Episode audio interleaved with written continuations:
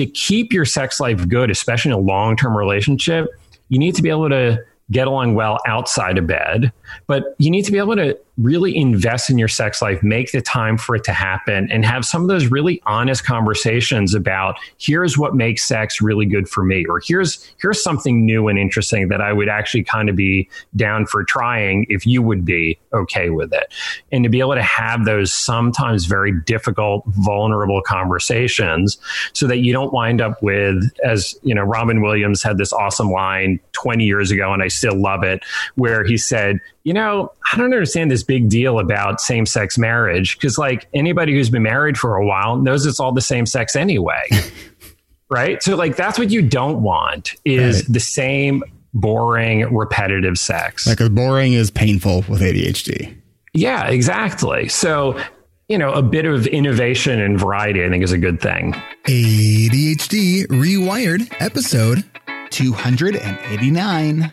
This is the podcast for those of us with really good intentions and a slightly wandering attention. I'm Eric Tivers. I'm a licensed clinical social worker by training and a coach by design. I'm your host and I have ADHD. ADHD Rewired is more than just a podcast. We are a community. We are wired for connection and you are not alone. Go to ADHDrewired.com to learn how you can join us in our free secret Facebook group. Get additional resources for every episode, including links to any resources we mention on today's show. You can support us on Patreon, sign up for our email newsletter, you can request podcast postcards to distribute to your clients and support groups, and you can learn all about our intensive online video based coaching and accountability groups. You can do all of this at our website, ADHDrewired.com. We know that starting is the hardest part, so let's get started. Welcome back to another episode of ADHD Rewired. Today's guest is Ari Tuckman. Ari is a psychologist, certified sex therapist, author, speaker, and ADHD expert. He has given more than 350 presentations across America and in nine other countries. His fourth book, ADHD After Dark, Better Sex Life, Better Relationship, was just published. His More Attention, Less Deficit podcast has more than 100 episodes and more than 2 million downloads. And I don't think has been updated in a while. Ari? It has not. Oh, man. I, I like listening to your show, so I'm kind of, you know, I always give you shit about that. Uh, yep. This is Ari's fifth time coming on the podcast and third time coming on to talk about something that has clearly been on his mind for years sex relationships, and ADHD. When he's not talking sexy, you can find Ari in a mosh pit at a nearby punk show. Ari, welcome back to the podcast. it's always good to talk to you. It is always great to talk to you as well. It's, it's always fun when I like know someone well enough that I could kind of take some liberties on the introduction. Right. Give them a hard time. That's always fun. So, uh, you know, it makes, makes my guests feel really comfortable. Uh, right. So the problem is I can't say anything you said is untrue. So have you been to any good shows lately? Actually, I have. Yeah. What, what have you been uh, to? Well, Roberto Olivardia, who I'm sure has been on the show as well, yes. went and spent an awesome day in New York City. We saw Bad Religion, who sounded phenomenal like 30 years, you know, later after 30 years of action. And this great old punk band from Boston called The Explosion, who are back again doing a few shows. Cool. I actually saw Bad Religion open for Pearl Jam in 1995 at Soldier Field. Wow. So I think they were just kind of getting out there at that point. Nice. So I have to ask. So what what makes you want to dive in so deep and get under the covers to explore sex with people with ADHD professionally? Um, sure. was, is it our good looks, our charming personalities, or uh, was it something else? It was all of the above. So, you know, there's so much of, of what we talk about in the world of ADHD has to do with like, let's say the practical matters of life. So things like time management and prioritizing and remembering and organizing and, and all that stuff. And that's totally important and relevant. Um, to a lesser degree, we talk about relationships and how ADHD impacts someone's intimate relationships, so families and also, you know, romantic relationships. But within that relationship part, we like don't talk about it. And, and the we in this case is the people who write books, the people who present. Um, I, my joke is, you know, nobody talks about it except for the million case studies that are done in every house that has a partner with ADHD, right? So, like, the world is talking about it. It's just not the, the authors and presenters who are talking about it. And yet, it's this really big, important part of romantic relationships. And that you know sexual satisfaction and overall relationship satisfaction they overlap like about two thirds so that's that's a lot. So what it means is if you're unhappy in your sex life it's very likely to have a negative effect on your relationship satisfaction overall. And when one partner has adhd it's you know like it's more likely that that couple is going to have a few extra struggles i mean we've all got our stuff right but a few extra struggles. So the, my sort of tagline is if you're struggling enough by day, it is that much more important that you do well by night. You said that uh, one third of uh, of the issues around around sex was that was that what you said? Or that um, that sexual satisfaction and romantic satisfaction overlap by about two thirds. Meaning, if you're happy in one, you're more likely to be okay. happy in the other. If you're unhappy in one, you're more likely to be unhappy in the other. And that that goes that causality goes both ways. What's the other third? Um, you know, it's everything else. So you know, for example, a couple could be doing very well in their relationship, um, but maybe not as well in their sex life. Maybe there are some, you know, desire discrepancies. Maybe there's some performance issues, you know, so like erectile disorder or, you know, pain with intercourse or something. Um, or I don't know, maybe they've got like, you know, they've taken their elderly mother in and that's interfering or they've got a young kid who's you know beating them to death at night you know so nobody's sleeping or you know so other things like that can certainly play a role when uh, we talked a few weeks ago uh, we were talking about uh, one of the components of, of some of your research has been looking at the differences between willingness and eagerness. And I thought that was a really sort of poignant, uh, uh, poignant categories of looking at uh, a couple's sort of attitude towards um, sex and uh, and sexual behaviors. Right. Yeah. And so I'm going to sort of steal a line from a sex therapist named Ian Kerner, who's written a number of books, including the big one is She Comes First. And how, how's that spelled, Ari? Right. It's it's spelled the normal way, okay. but I think we can all guess at what it means. So, um, but you know, he talks about these sort of windows of willingness, meaning setting aside times in the week where one is willing to let it go in a sexual direction. So, in other words, it's it's a little bit looser than sort of scheduling sex, as is sometimes recommended. So, you know, the problem, if we're going to be rigid about it, the problem with scheduling sex is what if we get to Wednesday night, let's say, and like, I'm just not in the mood, you know, I'm interested in hanging out with you, but I'm not, and I'm glad we can spend some time together, but I don't want to go there. Um, so it's not a commitment. It's not like an ironclad, you signed the contract, now you must do this thing. But it's more like I'm I'm willing to like I'm I'm making a commitment to be willing. And that might be willing to try, you might be willing to be convinced, but it might also be to say, you know what, I'm actually not not feeling it. And, you know, generosity i think goes both ways here on the one hand the generosity of like i'm willing to allow you to convince me like I'm not dead dead set against it, but I'm not really feeling it. But also generosity in I'm going to be generous and give you a pass. Like this this isn't working right now. That's fine. We'll try again next time. I mean, it seems that the, the, the probably the core of all of these issues are communication. Yeah. And with with ADHD, communication has a lot. There's a lot of challenges there. You know, there's yeah. the, the, challenge of wait, you're not reading my mind, or the I didn't give you any context for the thing that I'm sharing with you right now, or right. I thought I swore I told you this thing that I clearly didn't actually tell you, or the, the reverse of that, I was told this thing that I swear you never told me. Right. right? Um, and so how how do you address the core issues of communication in order to really get under the sheets. Yeah. Well, and that's absolutely right. Because if you're not communicating well, if you're not getting along well in your relationship generally, um, that's going to have a negative effect on your willingness to be sexual with this person. Like we generally speaking, we don't like having sex with people we're pissed at, you know? So, um, but the thing about communication is on the one hand there is this sort of like factual level if i'm gonna if i can coin a term here which is exactly like you said like it's this stuff of you know did you say that? Did you not say it? Did i remember what you said? You know did i speak the words clearly and accurately? But there's a really big part of communication that's really more about emotion regulation. And in other words if I say, you know, if I feel frustrated that you didn't load the dishwasher, let's say, and in and I sort of was calm about it, and I said, you know what, I would really appreciate if you could do it. We discussed this. You said you would do it. It just it stresses me out when the kitchen's a mess. Like it totally takes me out of the mood, and I just it makes me think about everything on my to do list, and then I don't feel like having sex.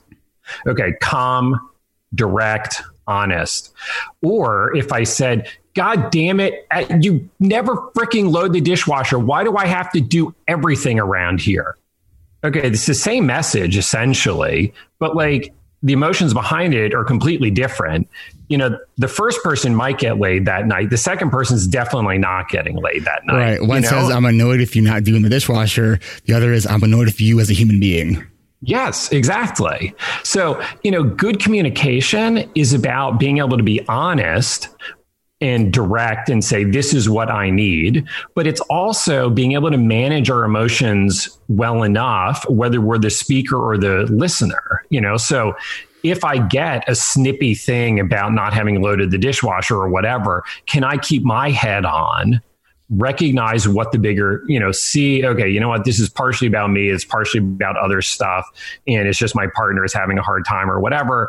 And bigger picture in mind, I'd kind of like to us to spend some time together tonight. So I'm not going to shoot back and say, God damn it, you're always on my case. Why can't you just leave me alone for once?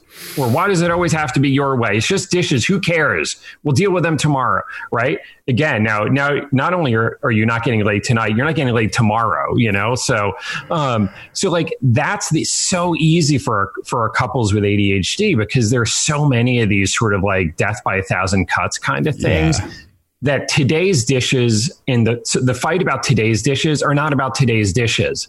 They're about today's dishes and yesterday's and the day before, and the socks on the ground, and the fact that you were supposed to pick up milk and you didn't, and the fact that here we go again. So, right, yeah. So we know that with with ADHD, you know, it's it's one of these things where anybody can relate to like some of the symptoms of ADHD because it's you know it's sort of on the yeah. extreme end of, of being human. Um, yeah. So if, if ADHD is, it could be thought of extreme humanness. What is ADHD and sex? Uh, like what, how, what's no different than people without ADHD and what has, has the research shown to pan out as, you know, there are actually some distinct differences, uh, in, in people with ADHD when it comes to intimacy and sex.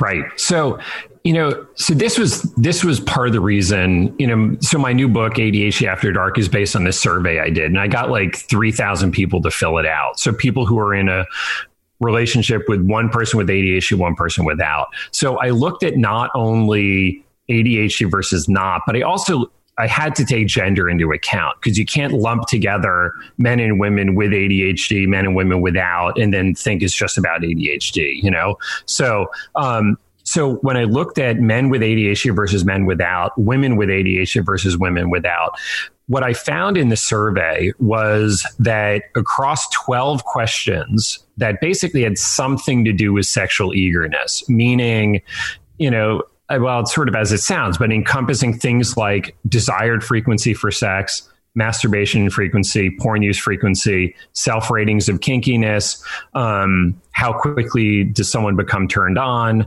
um, you know, interest in consensual non monogamy, history of consensual non monogamy, et cetera, et cetera. So out of 12 questions, those with ADHD, taking gender into account, rated themselves higher on 10 of them. So on 10 out of 12, those with ADHD rated higher, and they tied on the other two. Okay. So so I think that that's pretty clear. Um, and in some of the cases, it was really clear. You know, if you look at you compare the answers. So I'm I'm really interested in kind of getting into that and, and seeing what uh what we ranked higher on, um, mm-hmm. and, and, mm-hmm. what was the same. But let's uh let's take a quick break, and when we uh, come back, we will dive right in and um, figure out what those differences are.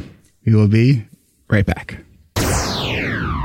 Jessica McCabe from How to ADHD is joining me today, Tuesday, September 24th at 3 p.m. Central for our monthly action coaching group for patrons who give $25 a month or more. Jessica, besides from hosting an awesome ADHD YouTube channel, How to ADHD, she's also a trained peer mentor and I've asked her to join me as a co-coach to help me help patrons with whatever challenges life happens to be throwing at you this month month. If you can't make it, we do record the audio for those sessions, and it's available as a perk to patrons starting at the $10 a month level. But the real reason to become a patron is because you count on ADHD Rewired week after week, month after month, year after year. Podcasts are free to you, but they're not free to produce. As a small business owner with ADHD, I can't do everything. And I'll be the first to tell you, I need all the help that I can get. Producing a weekly podcast, managing the Facebook community, and hosting the live Q&As each month are just a few of the things that we do at no cost to you, the listener. There is so much more that I want to do, but I need your help to do it. If you've been a longtime listener, please consider showing your support by becoming a monthly patron today over at ADHDrewired.com slash Patreon. And I want to thank Patrick M and Rastilov B who became patrons this week. And I want to give a special thanks to all of our patrons who generously give $25 a month or more. Those patrons are Justin, Tina, Rob, Pat, Aggie, John, Kate, Will, Miley, and Joshua. I want to thank all of you for your generous support and really all of our 167 patrons who give somewhere between $1 a month and $50 a month thank you. Whether you can give $1 or $100 a month, if you're in a place where you can offer your financial support, every bit helps and all amounts are appreciated and welcomed. Become more than just a listener. Become a patron today. Go to ADHDrewired.com slash Patreon. That's ADHDrewired.com slash Patreon. And thanks. All right, we are back with Ari Tuckman, and we are talking sex, intimacy, and ADHD. So, these 12 uh, categories that you, you studied, 10 out of 12, there was definite noticeable differences between ADHD and non-ADHD. Yep. Let's dive in.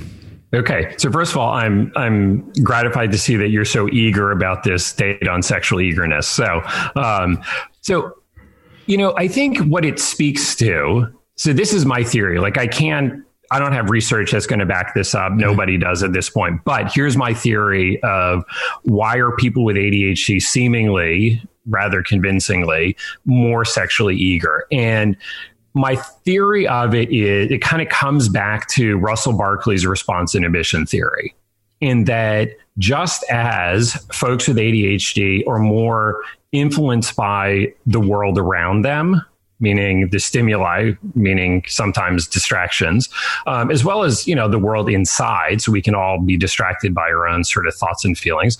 I think that folks with ADHD are simply more influenced by the sexual stimuli in the world around them and inside their own head and that they pick up on those sexual signals and they are more influenced by them. They feel them more strongly and therefore they are sometimes you know more interested therefore in acting on those feelings more often so, um, which I think is incredibly interesting. I think in some ways it, it, does sort of support, we can say this data set supports the response inhibition theory.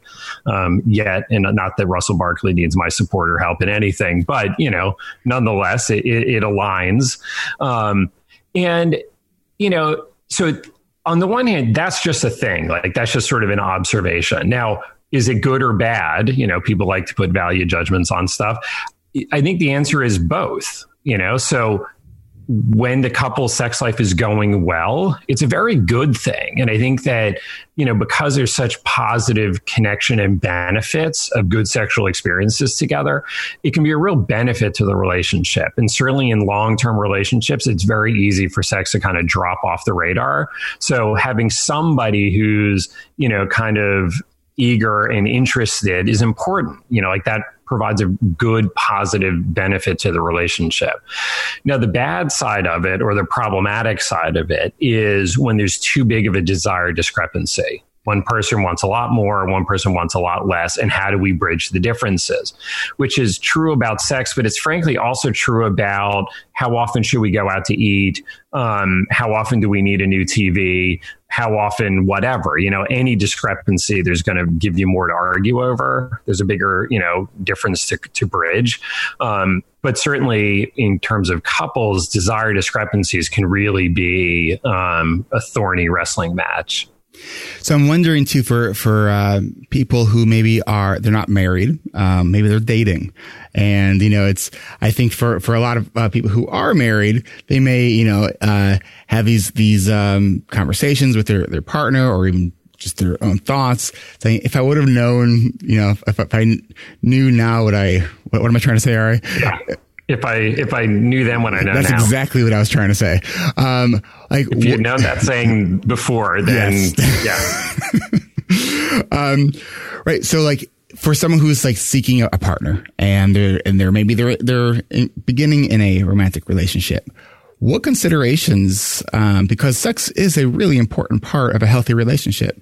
What considerations should, uh, you know, a person that is beginning a relationship or is considering should I take this relationship to the next level, um, yeah. based on what the, your studies are showing, um, what should they be considering? So I think it, I think it falls into the general category of know yourself well in terms of who you are and how you tend to be in a relationship, but also in terms of what are you looking for in a good partner. And, you know, like when we meet somebody new and, you know, if there's some eye towards the future, not just hooking up tonight, but if there's an eye towards the future, like you're kind of feeling them out a bit, you know, in the sense of who is this person? Do our values align? Do we want similar things? Are we compatible? What about our differences? How different are they? I mean, there's always, always going to be differences between any two people, same gender or different genders. Um, but, you know, you got to be able to sort of work out, negotiate out those differences. And if just to sort of really use a simple example, if you're someone with a pretty high sex drive and you meet, you're beginning to date someone who generally tends to have a pretty low sex drive, that's going to be a topic that's going to be that you're going to have to address. Let's put it that way. Um, but it's kind of the same if one of you is a big spender and the other's a big saver. That's going to be a thing. If one of you is really neat and orderly and planful, and the other one is, uh, you know, less orderly and less planful, that's going to be a thing. So you know, it just it, it's just part of that. But I think that it becomes because sex is so important and also unfortunately, because people tend not to talk enough about sex, especially in the beginning, um, it's easy to not address it. And then later, it blows up on you. And with a little bit of looking back, you could see, like, oh, yeah, I probably should have known that. So, so talk about it. What about uh, uh, some of the other categories you talked about was uh, masturbation, kink, mm-hmm. um, uh, consensual non- monogamy. Um, what spell out some of the differences? So, in terms of masturbation, um, those with ADHD, so the guys with ADHD masturbated a bit more than the guys without. Um, but I think the bigger difference was between was with the women. So the women with ADHD masturbated more often than the women without. Um, and you know what was as a sort of unrelated finding, you know, that I sort of sussed out of the data was that the if you look at how often do men have partnered sexual activities plus how often do they have solo sexual activities it equals almost exactly their desired sexual frequency. Hmm. So I ask people, how often would you like to have sex? And I should specify with their partner. Um, and basically, what it shows in a rough by the numbers kind of a way is that for men, often masturbation is a way of making up for the sex they're not having with their partner. Interesting. But for the women, it really fell short. So their actual their partner sexual activities plus their solo activities, which were much lower than for the guys, didn't even come close. I think they they made up. I think they missed the total by like a third. So um, now I don't know if that reflects the fact that it's easier for guys to sort of rub one out on the on the sly. I don't know if it's um, that for guys masturbating is much more acceptable, and for some women there's much more of a this sort of spoken or unspoken thing against it. I don't know if it's just for some guys it's easier it's like to just sort of do it whereas for some women it needs to be a little bit more of a production but that's not always true that it just sort of becomes it's just harder to kind of make it happen um, but you know, but one of the things that sort of came out like was that the amount of sex that people would like to have versus the amount that they're having, most people would like to have really a fair bit more sex. So, you know, people are generally having about, I don't know, having sex about once a week, a little bit more. Um, and most people would like to have sex like two to four times a week. So, and when you say most people, you say people with ADHD would like to have two to four with times and without. Okay. With okay. without. So, you know, so the two to four, I think, is that like the non ADHD women would like to have sex twice a week, give or take. And then ADHD men were on the higher end. They'd like to have sex four times a week. So, um, but it's a you know it's a fair bit more than people are having so i think then the question becomes for you and your partner how do you how do you make it happen? Like so let's identify what's getting in the way. Like we both want more of, of this. How do we make it happen? What are the things we can do that are going to be helpful? What are the things to not do that are unhelpful? You know, Ari, I don't think there's ever been a time that would have been appropriate for me to tell a joke, that a particular joke that I want to tell right now. you know, you know why, uh, you know why, uh, why masturbation is a lot like procrastination? Ooh, I, I don't know, but this is going to be good. I can tell. Because you realize you're just fucking yourself in the end. nice, nice. Well, but that reminds me of a term that I won't say who I heard it from, but I don't think it's original. But the term of procrasturbating. you know, it's this thing of like, ugh, I don't really feel like doing that thing I'm supposed to do, but here's this fun thing I can do. This is way more interesting. And it is, you know, like, let's be honest. Um, so, you know, so what place does masturbation play in a healthy sex life? On the one hand, it's definitely a part, you know, and if your partner is not available, it can be an easy way to still have some fun yourself. Um, and frankly, being the sole you know conduit of your partner's sexuality can be you know much more of a curse than a blessing or much more of a curse than an honor um, and yet you shouldn't be masturbating so much that you're then less available and interested in doing things with your partner did the research show it all? Because I've had a few uh, a few clients that uh, um, had shared this with me that sometimes when they are uh, procrastinating to do something that they they have said that masturbation helps them sort of activate to get themselves yeah. to do the thing. Did did, um, did any research look into that at all? So unfortunately, I can't. I don't have any specific questions that sort of went to that, but I totally believe it. Like I, I, I would say that, yeah. Like I, I probably would have guessed that, um, and I think it totally makes sense. And you know, on the one hand, if it works, whatever. I mean, as long as you're not taking two hours. Are you saying on the one hand when we're talking about masturbation, the right, right. phrase? Right. That that is true. I should have taken more medication today. what about uh, what about kink behavior?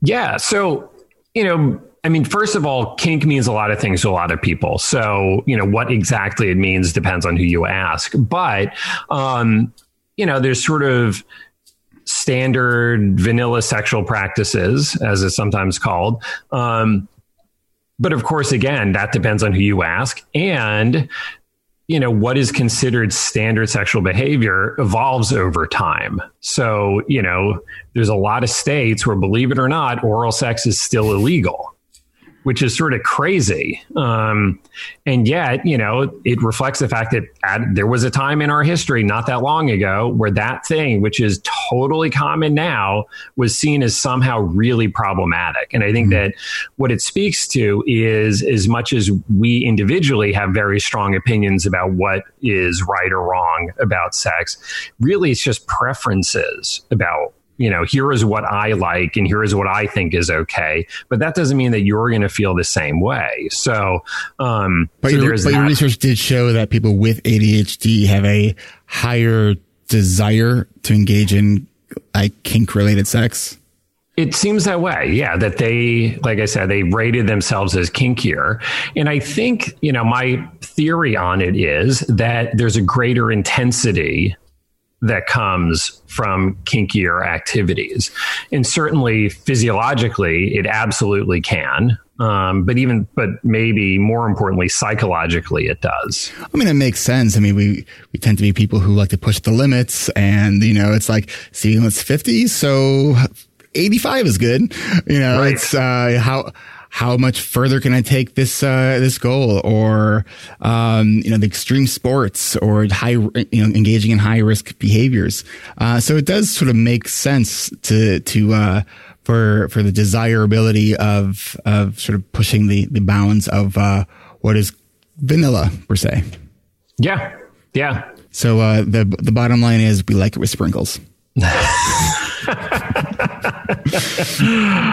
I feel like that's a bumper sticker or a T-shirt or something. I really hope that my wife never listens to this episode. Um, right. I think she stopped listening after the first year. She couldn't keep up with it. Right. Um, I'm done. She's like, I, I, hear it all from you, anyways. I, I, don't. I don't need to listen to more of you. Um, right. What about uh, you said consensual non-monogamy? Right. Talk to me about that. So, consensual non monogamy, first of all, is a very broad term and it encompasses basically any sex, physical sexual activity and or romantic activity that doesn't involve strictly your partner. So, you know, standard monogamy meaning two people. Mm-hmm. Um, consensual non-monogamy. Now, the key word here is consensual, meaning we both agree. Um, cheating is non-consensual, non monogamy, meaning your partner thinks you're faithful, but you're not. Um, so this involves, so consensual non monogamy could involve things like having a threesome or maybe swinging with another couple. So the two couples, you know, switch partners. Um, and that's a purely physical, sexual kind of a thing. How common often. is that? Um, so on the one hand, you know, it's hard to say, um, but it's it is more common than most people think. And, you know, the level of interest in it in the last five or 10 years has certainly been increasing, at least if you judge by things like Google search metrics, um, in the number of books and articles and things like that on it. So, um, so it's it's definitely appealing as a as a concept, you know, for many people. Um, there's also I should add this in. There's also more the sort of polyamorous side of things, which is more about the sort of romantic relational aspect. So having more than one partner could involve sex, often does, but not necessarily, you know? I, I would just, I have to imagine that that would add to just the complication because now you're not just dealing with communication issues between two people, you're yeah. dealing with communication issues between three people. Yes. And or more. Or more, right. And while like the idea of it is intriguing. The practicality of it sounds really hard. Right. So, you know, there's a joke in, in the sort of sex therapy field that um, people who are in polyamorous relationships, really what they have is a communication fetish. right? Because it's like, absolutely. I mean, you know, it, I don't think it's sort of a multiplier effect. I think it's an exponential effect huh. that it gives you so much more to talk about. And, you know, so my, my take on this is that on the one hand, I think for folks with ADHD, perhaps a bit more than those without, there there may be a greater desire, a greater interest in it based on sort of novelty and stimulation, and you know, it's kind of like the kink thing. Like there's greater intensity there, um, and yet at the same time, it to do consensual non-monogamy well you really got to do a lot of things in the relationship well. And that means communicating, talking things through, being able to be consistent. So if we agree this is the line, is that actually where the line stays when you know things start heating up? Um, are we able to communicate in calm and reasonable ways? So do we manage our emotions in these potentially very heated conversations? So you know, so it's it's definitely a double edged sword. And as much as there are definitely couples where non consensual non monogamy blows the relationship up in a ball of flame, mm-hmm. there are also couples who really sort of swear by it as, you know what, if we were not doing these other things, we wouldn't still be together. In that doing these other things with other people isn't just about going over there and having some fun separately. It heightens and improves our relationship together. So I, w- I was reading some stuff on on uh, this, and one of the uh, the things in the article that I was reading talked about how um, uh, like when is when is it a healthy time to potentially introduce a third person into the relationship, and when are you just setting the relationship on fire? Mm-hmm. Um, and if the relationship is struggling, and you think that adding a third person is going to be the thing that helps, like that's going to be you're bringing a bomb into the relationship, right? Right. Um, so that was a really a really interesting point because uh, like oh, if the the sex in the in the relationship is not well, and other things also aren't going well, like adding a third person is the last thing you want to do. Like right. get your get your relationship on a solid footing before doing that. Right. And that's and that's really I think the big picture is whether it involves somebody else or not, ultimately it all comes down to really being able to do the work on yourself to be the best partner you can be, but also doing the work with your partner to kind of challenge them to be the best partner they can be, to allow them to challenge you, and to really be able to talk it through and be honest, to be able to kind of navigate the differences, to be able to sort through what are we going to do here on the stuff that's not easy choices. It's not like what movie should we watch this weekend. It's, you know, big things. And, you know, for couples with ADHD, especially if you kind of go with the stereotype of, you know, the guy with ADHD who's one kind of a way and the woman without ADHD who is another kind of a way, and how do they sort of bridge the difference where they can appreciate what the other person brings that's different and and some of it's just like I think that's ridiculous and crazy, but whatever. I love all the rest of you, so I'll live with it. Um, and to be able to deal with stuff without getting either d- defensive or offensive. Um, so you know, in some ways, having one partner with ADHD, it it just exacerbates the universal struggle that any other couple is going to have to deal with. But it really has the potential, if you do the work, to make both of you much better off and that's going to show up in your sex life. And, you know, therefore the couples who do choose, I'm going to bring this back around here, do choose some sort of consensual non-monogamy. If they've really done the work, then it can be a, you know, a, a reasonable possibility. But if they haven't done the work, it's guaranteed disaster we know that ADHD, uh, one of the core components of it is impulsivity. So I mm-hmm. wanted to find out uh, what your research showed on um, the non-consensual non yes. uh, monogamy and um, if it explored sexual addiction um, and maybe compulsive masturbation. Uh, mm-hmm. Um, but before we get into that, I want to take one more quick break, and then we will be right back. Turn good intention into amazing actions with the ADHD Rewired Coaching and Accountability Group. This virtual, video based group coaching program meets three times a week. Improve your productivity, develop better habits, experience the true power of supportive accountability from members of our own tribe. Learn, grow, and connect. Learn more at ADHDrewired.com. I hope to see you there. That's ADHDrewired.com and prepare to get your ADHD rewired. And to get notified when registration dates and session dates are announced for our winter session, go to coachingrewired.com and click on the purple button and add your name to the list and we will send you information as soon as we have it. That's coachingrewired.com. October is ADHD Awareness Month, and we got a couple of things that I want you to know about. First, the ADHD Rewired Podcast Network is growing with a new podcast, Hacking Your ADHD with Will Curb. It's scheduled to launch on October 7th. We will be simulcasting the first two episodes on the ADHD Rewired podcast feed as soon as we have them. And then if you like what you hear, you can subscribe to Hacking Your ADHD with Will Curb and I've invited Will to join me and Brendan Mahan for our monthly live Q&A on Tuesday, October 8th at 12:30 p.m. Central. To register for that, go to ADHDrewired.com slash events.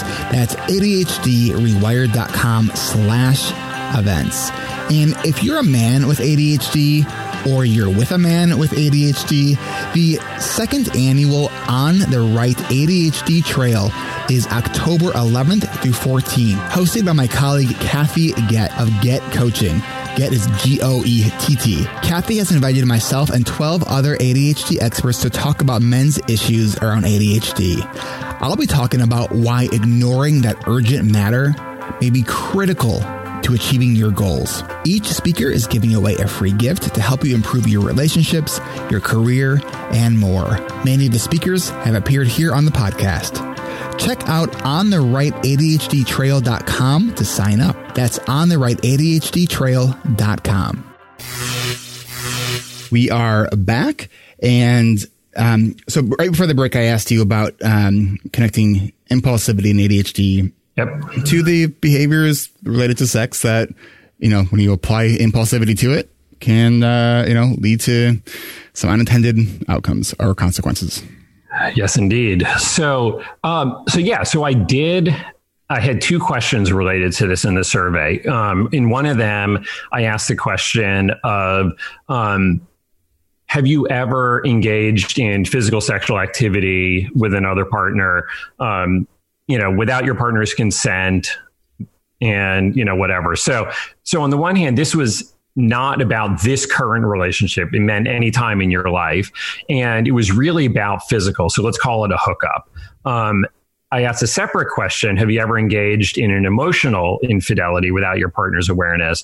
You know, blah, blah, blah. Mm. So more of kind of like an emotional affair. And the thing is, the as far as I'm concerned, these are two very different things that people do. So if you ask the question, have you ever cheated on your partner? Like, I don't know. What the hell does that mean? You know, does that mean I had sex with someone in, in a romantic emotional affair for a year? Or does that mean that I looked at porn once? Right? Because according to some partners, looking at porn is cheating, right? Or I talked to you know that woman on the plane with me for two hours and i shared some stuff about a relationship is that cheating i don't know Hmm. Depends who you ask, right? So, so I think if you're going to look at stats on cheating or infidelity, you really need to define terms. But what I found was that indeed the folks with ADHD were more likely than the folks without on both counts. Um, and there was a gender split. So the guys with ADHD were more likely to have engaged in more the hookup kinds of infidelity. And the women with ADHD were more likely to have engaged in more sort of emotional affair kinds of infidelity. Um, so, you know, just another good reason to be having this conversation and for the work that I'm doing in this area because, you know, infidelity can be incredibly destructive. So, you know, my hope is that people deal with stuff before they get to that point. Um, so, impulsivity absolutely can play a role. So, you know, like the cliche of like the drunken hookup you know like that's a pretty impulsive thing. It probably wasn't premeditated. Maybe it was but often not. Um, but even but also, you know, sort of impulsivity on the emotional side of sort of impulsively saying a bit more than you might otherwise say, losing track of time, forgetting actually how many Facebook messages have you sent with this person, um, you know, losing track a bit of how much time and attention are you giving your partner. And it's just sort of without necessarily a specific intent, people sort of find themselves there. Hmm. Now, absolutely there are people who in a premeditated specific intent way put themselves there so i'm not you know saying that doesn't happen but that these are not entirely the same process. And I think you need to use different means of preventing them. Um, but what about the sexual addiction and, and porn addiction and compulsive right. masturbation and those kinds of things? So, all right, I'm really glad you're asking this because, first of all, I, I'm not a proponent of sex addiction actually being a thing or porn addiction really being a thing. Like? So, porn and sex are not addictive in the way that alcohol or you know painkillers are. Okay. And there's a lot of pretty well, really bogus kind of pseudoscience stuff that's used to sort of prove how sex and porn are addictive and all this stuff. And there's a lot of people who have a very strong anti porn, pretty sex negative agenda, you know, who also sort of, you know, cite all sorts of rather flimsy statistics about mm. how destructive it is. Now, that's not to say that there aren't people who make terrible choices about sex. I mean, there are people who masturbate at work and get fired. I think we can all agree, like, that's a problem. Um, but you know, is that because they're addicted to porn? No, they're just making terrible decisions. And mm. maybe they're treating anxiety or depression. Maybe they're looking at porn because they're it's easier than dealing with the relationship issues with their partner. Um, so you know, I think that to label something an addiction in this case isn't helpful in terms of how do you make it better in a sustainable way. So I think that folks with ADHD are more likely to spend more time looking at porn, sometimes from a more sort of impulsive thing, impulsive way of I'm feeling bored. It's like we were talking about before. I'm feeling bored. I guess I'm going to go look at porn and masturbate because that's better than doing my expense report. Um, they're more likely to look at porn if things are not going well in their sex life and relationship with their partner. Um, I think there's also sometimes some losing track of time. Just as people with ADHD lose track of time doing all sorts of other stuff, it's certainly easy to lose track of time clicking around a bunch of crappy porn to try to find something interesting, right? So, you know, so, sound very judgmental about the, the type of porn that you're uh, well, referring.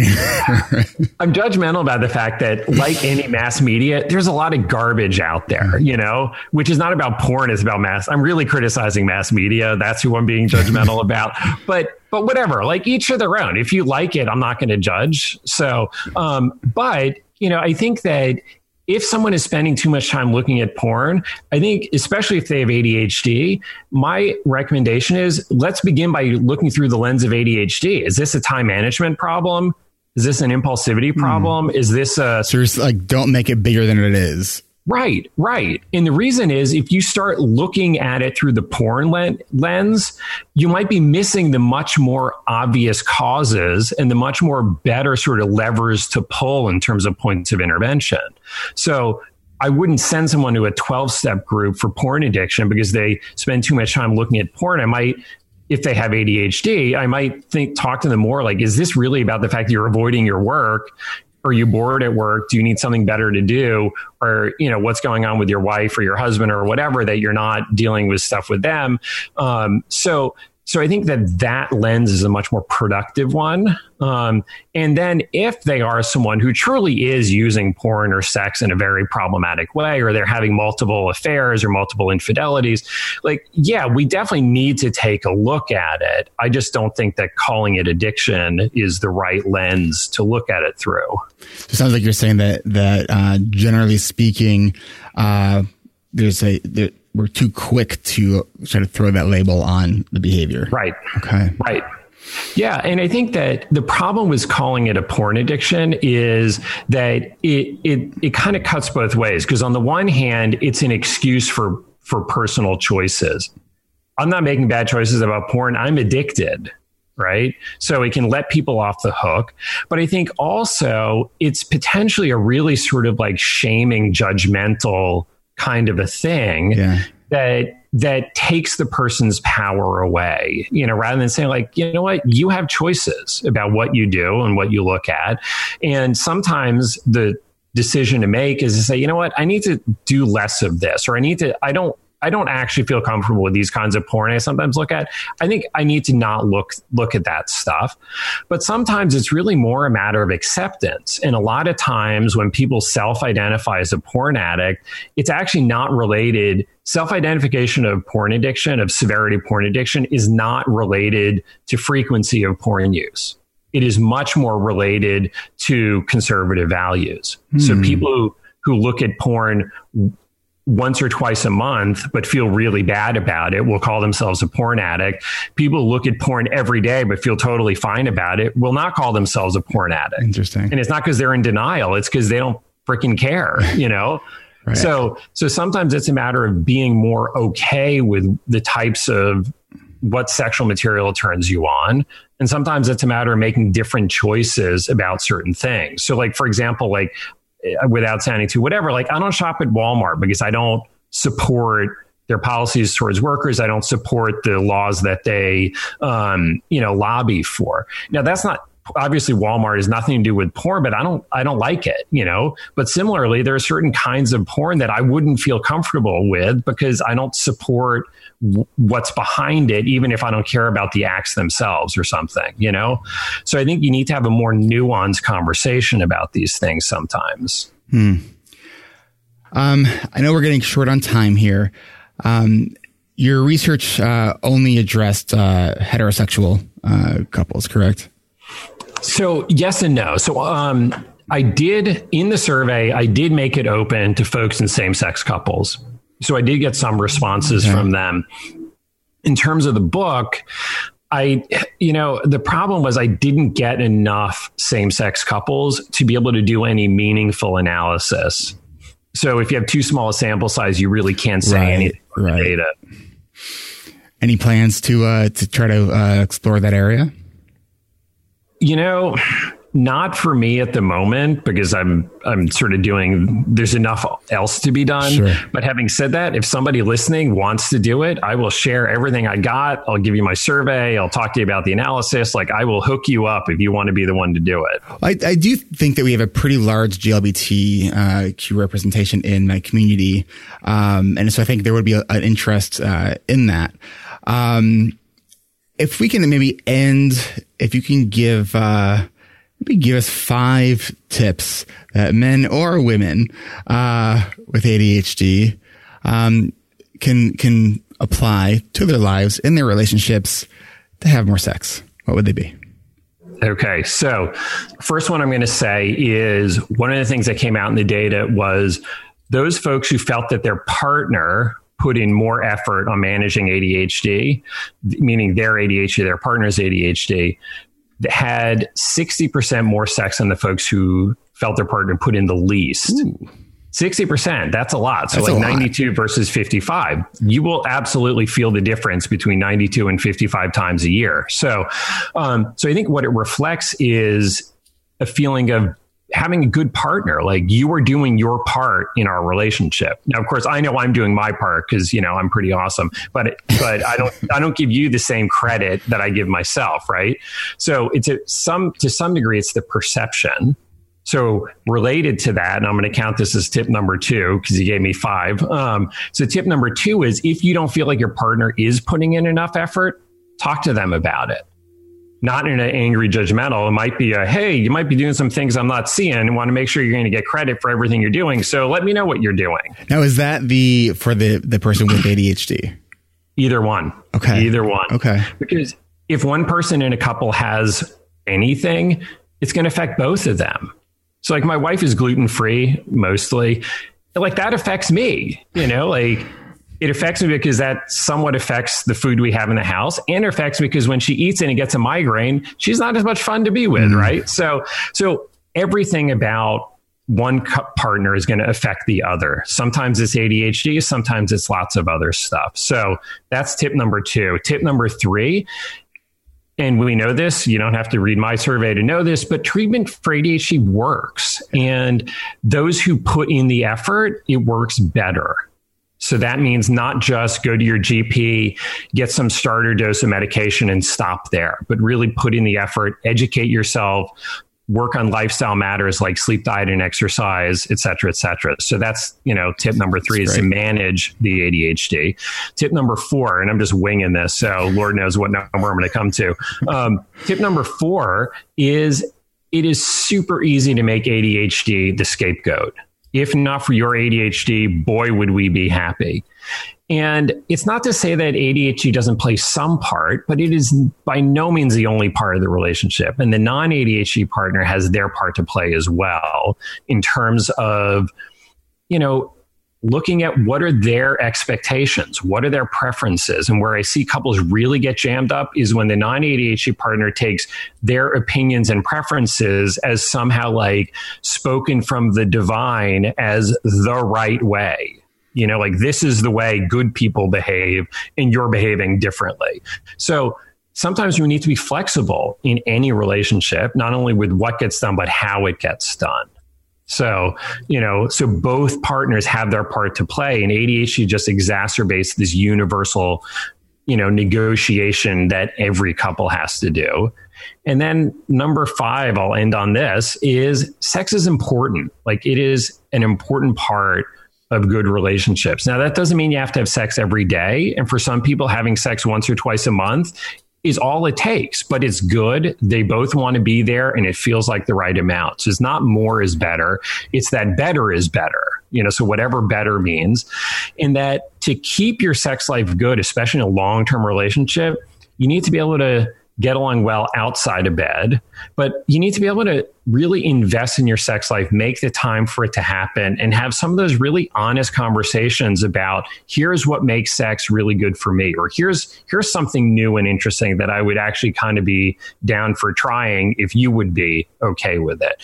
And to be able to have those sometimes very difficult, vulnerable conversations so that you don't wind up with, as you know, Robin Williams had this awesome line 20 years ago, and I still love it, where he said, you know, I don't understand this big deal about same sex marriage because, like, anybody who's been married for a while knows it's all the same sex anyway. right. So, like, that's what you don't want is right. the same boring, repetitive sex. Like, boring is painful with ADHD. Yeah, exactly. So you know, a bit of innovation and variety, I think, is a good thing. And Ari, if I could just add a sixth to the list, uh, mm-hmm. and that would be to uh, go out and buy the book ADHD After Dark: Better Sex Life, Better Relationships by Ari Tuckman. Awesome. Ari, thank you so much for coming on. This is always fun, and uh, I wish you the best of, of luck with uh, the success of your book. Leave leave kind reviews on Amazon um, when you go get that book um, because it makes Ari feel good. Right. And that's the that's the goal of our mission here is to make Ari feel good. All right, I'm looking forward to seeing you at CHADD. Want to, uh, do you have 30 seconds of what you can uh, give a give a quick yeah. uh, pitch for the CHADD conference? Yeah. So this year, um, so the conference moves around every year. This year, we're going to be in Philly, November 7th to the 9th. And as as for the last couple of years, we're partnering with ADDA and ACO, the ADHD Coaches Organization. So it's kind of like the the super conference. Uh, and it's gonna it's gonna be better than I mean every year is better than last year because we're like adding new things and we're fine tuning and and all.